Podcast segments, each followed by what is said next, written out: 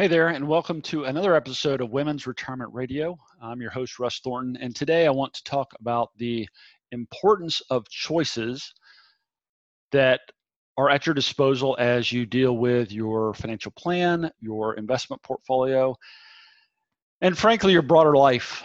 We're all facing a lot of unique choices in our lives right now as we deal with COVID 19 and coronavirus and quarantine orders and instructions not to travel or conduct business unless it's deemed essential. And so a lot of these decisions, these choices fall to you. Um, what do you what do you do? How do you act? What do you tell your kids? Uh, what example do you set for them? Uh, clearly, nobody wants to be inconvenienced or have their lives interrupted or put on hold. Um, but that seems to be the reality that many of us are dealing with right now. And so we're facing some inconvenience um, and, possibly some financial jeopardy uh, for those that are being laid off or furloughed from work or uh, aren't in a position to work remotely. Um, they might have their livelihoods, their careers jeopardized. So, so what do you do? What are your choices? Do you um, just roll over and take it? Do you um, play the victim? Do you kind of take life by the reins and go forward and figure things out? Uh, a lot of these questions are bigger than I can uh, address in uh, in the context of an episode like this. But I do want to talk about um, some of the choices that you do have control over when it comes to your money, the markets, your financial plan. Uh, and to begin with, let's talk a little bit about um, history. Um, if you go back to the 1920s, um, stocks have fallen by 30% plus every seven years or so. Um, now, that's not, that doesn't happen like clockwork. Sometimes it's fewer than seven years, sometimes it's more, but every seven years or so on average, going back uh, now 100 years, the market has fallen on the order of 30% or more. So the market volatility, the downward pressure in stock prices that we're experiencing now, these are they're not unprecedented. We've experienced it before, not just once, not in an isolated uh, event. We've actually experienced this time and time again over the last 100 years or so. In fact, um, if stocks have fallen 30% or more every seven or years or so, um, we've actually seen stocks fall 40% or more every 15 years on average. And they've actually been cut in half. So we've actually seen a 50% drop in stock prices on an average of every 18 years or so. Now, that does not make today uh, feel any better. That is not that's not meant to ease your worries or uh, make you any less concerned. Uh, I, I, do want, however, for you to um, recognize that we've we've seen this type of market before. In fact, we've seen it many, many times before, uh, and so um, just something to be aware of that while I've heard and read that many people are saying this time is different. Um, and, and maybe it is. I mean, we, we none of us know, uh, least of all me, none of us know what's going to happen tomorrow or next week or next month or beyond. But as far as the market and how the market's reacting, we've uh, we've been there and done that before, many times before. Uh, a little bit more recent history since 1980, there have been 20 corrections of 10% or more. So again, since 1980, last 40 years or so, we've seen 20 corrections of 10% or more. So 20 corrections over 40 years, that means about once every couple of years, we're going to see a correction of 10% or more. Um, over that same period of time, that same 40 years since 1980, we've actually seen declines of 20% or more happen nine times. So uh, we've seen declines of 20% or more that last at least a couple of months. That's happened nine times over those same 40 years. And we've actually seen five recessions over those 40 years since 1980. Um, and just to clarify, recession is defined as a, a decline in economic conditions for two or more successive quarters. So I think it's often hard to wrap our minds around what's happened over the last hundred years, but uh, more recent uh, more recent history tells us again we've experienced volatility like like this before. So if we've been there before um, and we've lived through it, uh, I'm not saying it wasn't painful. I'm not saying it was easy. Uh, I'm not saying it was an emotional. Um, but if we've survived times like these before, economic times like these before, and have gone on to um, make progress and see the market recover and go on to higher highs, uh, I'm optimistic that we'll see that happen again. I don't know um, when we'll quote unquote be out of the woods with the current coronavirus um, issue that's impacting markets and economies worldwide. Uh, but I am long term, I'm ever the optimist when it comes to uh, the investment markets um, because historically they have been uh, one of the greatest engines for wealth creation uh, as well as wealth preservation that uh, that there uh, that there is out there. But this again brings back the question of choices. How are you going to react? How are you going to respond to scary markets like we're in right now? And I wish I had, um, you know, the magic words that could put everyone's minds at ease. But frankly, the best thing to do is to um, stick with your financial plan. If you don't have a financial plan, I would encourage you to uh, work on developing one, either with uh, either on your own or with the help of a qualified and experienced financial professional. But develop a financial plan, and your financial plan, if uh, done correctly, in my opinion, will take into account the fact that markets go up, markets go down, uh, they can be volatile, they can be scary. In fact, I'd like to mention that market volatility is um, it's a feature, not a bug. Uh, in other words, um, there's actually a benefit to volatile markets. If markets weren't volatile, if they just kind of steadily clipped along and, and earned two or three or five percent a year, um, then you would get two or three or five percent a year. There would be no uh, additional reward or premium because you wouldn't be taking any more risk than if you had your money in, uh, let's say, a, a bond uh, or a fixed uh, income instrument or even a CD. The fact that the stock market is volatile and the fact that it can feel like a roller coaster ride from time to time is what gives the market the opportunity to provide you with above average returns over time. And when I say above average, I mean above average as compared to leaving your money in a savings account at the bank or stuffing it under your mattress or putting it into a CD. Um, clearly, those are options, but uh, in an effort to keep up with inflation and cost of living and to support yourself for the next several decades, depending on your age, you need to think about how you can grow your money um, and diversify, but grow your money in a way to allow you to keep up with the cost of living and support your life, uh, your lifestyle, uh, as well as the lifestyles of those that are important to you, uh, and to give you the ability to achieve the things that are important to you as well uh, in terms of financial goals and aspirations that you want to achieve. And so this all comes back to choices. How am I going to um, act today? What choices and decisions am, am I going to make today? And I could choose to seek more comfort and less certainty today by moving to cash or to CDs or moving out of the market.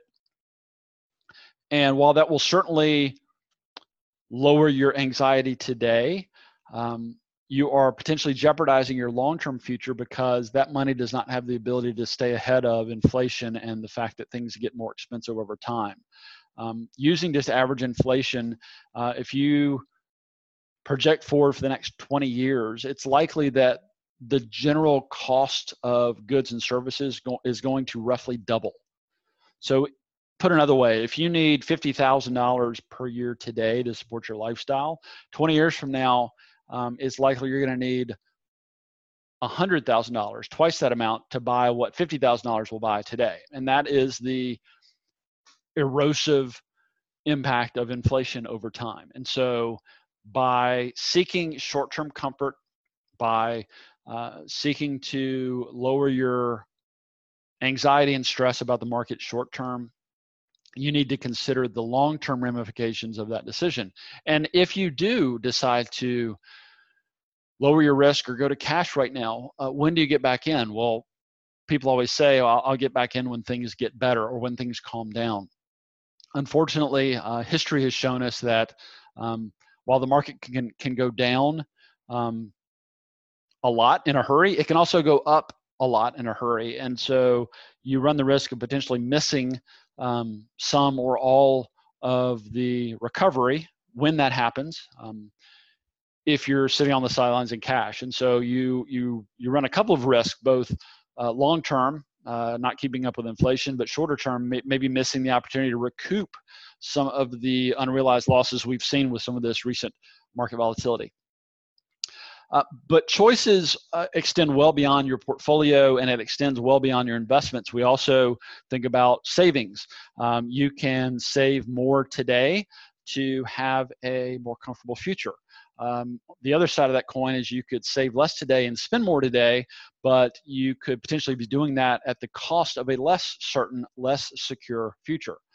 Now, that's not to say that you should save every penny, nickel, and dime that you can today uh, so you can have a great future because you need to also consider how do, how do you strike a, a healthy balance? You want to you want to have a comfortable and a confident future. You want to be well prepared for an uncertain future. But you also want to enjoy your life and your financial resources today. So you want to make sure you're saving enough for the future, but I also would caution you to make sure you're not saving too much because you could be so well prepared for the future. In fact, you could be over prepared for the future at your at the cost of your lifestyle today. You could be saving more than you need to. Uh, other examples are you could be taking more investment risk than you actually need to. Uh, you could be uh, planning to work longer than you uh, in fact need to to support and fulfill your personal financial plan. And so this all comes back to choices and another great word that I use a lot, which are which are trade-offs. It's uh, what are you willing and able to do now so that you can be more comfortable in the future. What are you uh, willing and able to forego today so you can have more in the future? But as I said, you need to strike a balance. You can, and I and I've spoken to this and written about this before. So many people that I speak to have unconsciously signed up for what I call a deferred life plan. They are so focused on the future and they've told themselves that, you know, man, when I retire, I'm going to live it up. I'm going to be able to travel and do all the things that I've always wanted to do. You know, I just need to work another two or three or five years. I'll get across the retirement finish line and I'll be able to really start living. And I think that is short-sighted at best and dangerous at worst. Uh, at, at, worst, um, nobody knows how long we're going to live. Um, I'm sure you've heard or read or or even know people that um, have been planning and planning for retirement and you know days, months, or even just a couple of years after they retire, they either um, maybe encounter a, a severe health uh, issue that curtails their ability to travel and enjoy life and do the things they had planned on doing for decades. Um, some people have um, even passed away not long after they retire, and so all of that planning to live a great life in the future is uh, is for naught. So I am a big believer, a big proponent uh, of striking a balance of living a great life today and each and every day along your life's journey while also being well prepared and being comfortable and confident in your future. Now, clearly, uh, I don't prescribe nor would I recommend set it and forget it planning. You can't come up with a plan, put it in motion, and think that everything's going to work out um, just like you hoped it would, you know, 5, 10, 15, or 20 years from now. Uh, planning requires uh, ongoing uh, reviews, monitoring, adjustments. You might need to tweak your plan from time to time, adjust for changes in the economy, the market, your personal life, your professional life, the needs of your family or your personal needs. So life is going to happen, life's going to change along the way.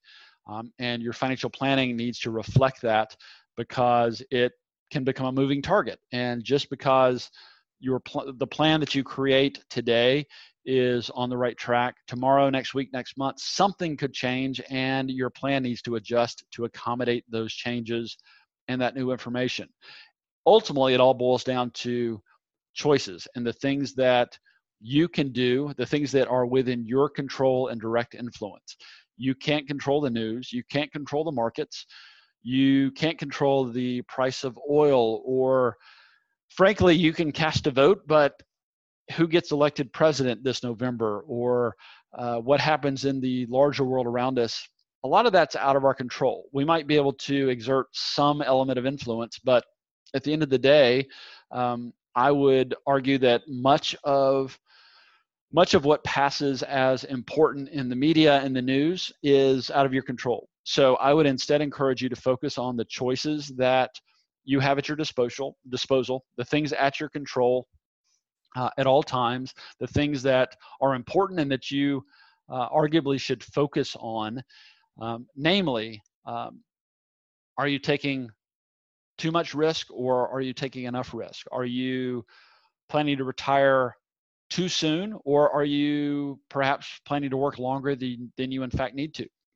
Are you so focused on saving for the future that you're either consciously or maybe unconsciously sacrificing your lifestyle today? Uh, or are you taking a I'll deal with it tomorrow attitude and putting yours and your family's financial future at risk because you don't have a financial plan and you haven't thought through some of the choices that you need to evaluate today so you can hopefully have more choices, more flexibility, and more freedom later uh, in your life. To me, that's what wealth really is. It's being able to do what you want uh, when you want uh, with the people that you want to do things with. And it's not about how much money you have in the bank or your portfolio. Uh, it, to me, it's about having flexibility and the ability to maintain choice. Anytime your choices are limited, your flexibility is compromised. Uh, I've yet to encounter anyone that relishes finding themselves in that scenario. So think about think about the spectrum of choices that you have available to you today, the spectrum of choices that will be available and become available to you um, in the coming days, weeks, months, years, and decades uh, of your future. Focus on the things that are within your control and and frankly the things that are important. So much so much that passes for news and information uh, is just that it's news and information, but I would argue that it's not really important. You are the captain of your own ship, and even in times like today when there is just so much going on around us with this global coronavirus pandemic, market volatility, uncertainty, people losing jobs, um, no no clear end in sight I would encourage you not to lose fa- uh, lose sight of the fact that there are always things within your control. You can control how you spend your money, how you save your money, how you spend your time, who you spend your time with. And I think at the end of the day, those are the things that are, are most important. So, with that, I am going to wrap up this episode of Women's Retirement Radio. I'm your host, Russ Thornton. Thanks for joining me and stay tuned until our next episode. Hey, before you go, some quick disclosure language. You should consult a financial advisor familiar with the specific circumstances of your unique financial situation before making any financial decisions. Nothing in this broadcast constitutes a solicitation for the sale or purchase of any securities. Any mentioned rates of return are historical or hypothetical in nature and are not a guarantee of future returns. I'm a financial advisor, a certified divorce financial analyst, and an investment advisor representative of WealthCare Capital Management LLC, an SEC registered investment advisor based in Richmond, Virginia. The views discussed in this podcast are my own and may not be consistent with or represent those of WealthCare Capital Management.